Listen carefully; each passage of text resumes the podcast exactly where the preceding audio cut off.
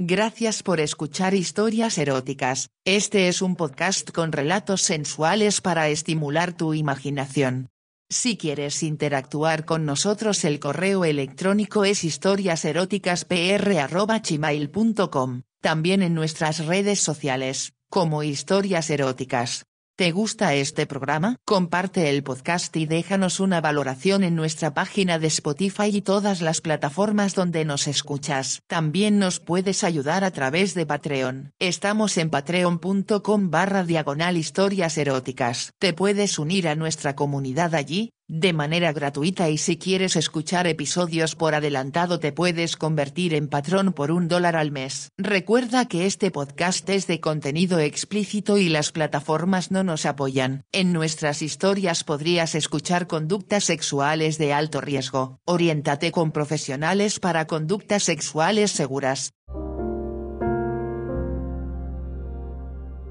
Gracias por escuchar historias eróticas en este podcast Leeremos historias que encontramos en el Internet de diferentes temáticas. Cuando tengamos la información del autor, le daremos créditos. Si quieres que leamos tu historia o si quieres grabarla, envíala a historiaseróticas.pr@gmail.com con tu nombre o seudónimo y la publicaremos. Recuerda suscribirte para que no te pierdas las diferentes historias. Y ahora, la historia de hoy.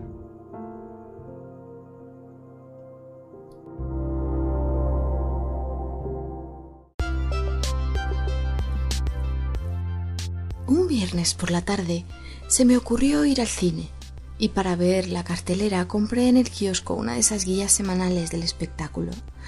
Eché un vistazo a las películas, leí los argumentos, busqué en qué cines proyectaban la que quería ver, elegí el más cercano y consulté los horarios.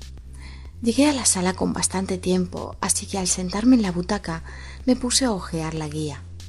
Pasé una página tras otra hasta llegar a la sección de contactos y no sé por qué me puse a leer los anuncios de carrerilla, uno tras otro. Cualquiera diría que soy una mujer desesperada, o una fresca, o que de buscar los ligues a través del papel impreso. Pero lo cierto es que leí aquellas proposiciones con bastante interés, mucho más del que emplearía una persona que tan solo pretende matar el tiempo. Del título de la película ya ni me acuerdo. Era una de esas sobre psicópata asesino que prepara cada crimen como si se tratara de una tesis universitaria y de un policía listillo que para trabajar en una comisaría repleta de mugre posee un coeficiente intelectual superior al del premio Nobel. Vamos, una de esas americanadas para ver, comer palomitas y olvidar tan pronto te levantas del asiento y sales de la platea. Ya te digo, de un film que ni me acuerdo. Pero de los anuncios de la guía no puedo decir lo mismo. Hubo uno que me despertó. Mm, despertó en mí el morbo más insospechado y me puso realmente cachonda. Chico joven busca chica de 30 años para compartir sus vídeos X. Pasaban los días y no podía quitármelo de la cabeza. No me podía quitar esa invitación sucia y descarada. ¿Cómo sería el chico? Seguro que era ambicioso. ¿Estaría bien dotado? ¿Desearía tan solo intercambiar las películas porno de su colección? ¿O querría algo más? Dicen que la curiosidad mató al gato. En mi caso, dio al traste con el recato, la decencia y el poco sentido común que me inculcaron en la escuela. No pude aguantar más y llamé al número de teléfono que había en el anuncio. Aquel muchacho tenía una voz la mar de agradable. Le di mi número y la semana pasada llamé para concretar una cita. Como no estábamos para perder el tiempo, quedamos en su casa. No me equivocaba, el tío era alto, joven, de piel morena, con unos ojos azules, unas largas melenas rubias, musculoso, un culito la mar de tentador y el paquete que se adivinaba a través de sus pantalones tejanos tampoco estaba nada mal. Se llamaba Francisco e iba directo al grano. Cuando entré en la sala de estar, vi que tenía la televisión encendida. Había puesto una de sus películas X. Me quedé mirando la pantalla embobada, contemplando maravillada un enorme pene que una chica rubia se zampaba. Yo tengo uno igual, me dijo él. A ver si es verdad, le respondí con descaro. Dicho y hecho, se lo sacó y me lo acercó para que pudiera cogerlo y tocarlo. Otra le hubiera dado un bofetón de los que suenan en estéreo, pero yo ya sabía que eso podía suceder con un tipo que pone un anuncio tan soez. Me puse a su altura y me quité la ropa. Al ver su miembro en pie de guerra, se me hizo la boca agua. Me lo tragué todo y empecé a succionarlo con gula, como si hiciera tiempo que no probara uno semejante o fuera la primera vez que lo hacía. Se lo mamé con la misma maestría que muestran las actrices que parecen en las cintas de vídeo que tanto le gustan. Al mismo tiempo que se lo comía, yo me masturbaba con los músculos bien separados, una mano metida en el chichi. Me encanta acariciármelo mientras saboreaba esos 18 centímetros de masculinidad en expansión. Me puse bizca de tanto chupar, de recorrer aquel trozo de carne con la lengua y desde el glande hasta los testículos. De vez en cuando dejaba los chupeteos para agarrarlo con la mano y masturbarle. Luego le lamía un testículo y lo succionaba con cuidado para no hacerle daño. Era como tener en la boca una pequeña bola de helado con pelos.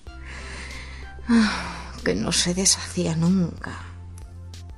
A la vez que le devoraba los genitales, yo seguía acariciándome el clítoris, introduciéndome los dedos dentro de la raja y magreándome los pechos. Mi comportamiento era tan lascivo y pornográfico como las imágenes que se veían en el televisor. Me cebé en su miembro y me lo almorcé como si se tratara del bocadillo de la escuela. Oh, qué rico estaba. Mejor que el que me preparaba mi madre.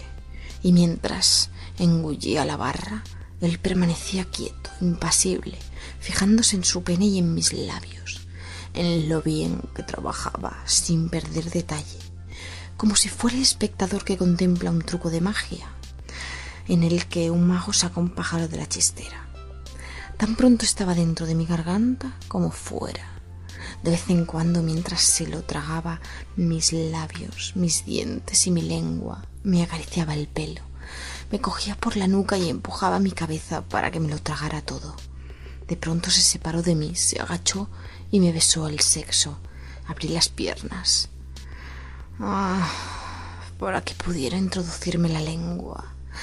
Así lo hizo y la entró toda y exploró mis intimidades. Oh, qué gusto me daba el tipo y qué bien lo hacía. Era todo un experto succionando los labios mayores y menores, estimulando el clítoris oralmente y penetrando por esa cueva. Me dejó el agujero seco con tanto chupetón y me corrí de gusto.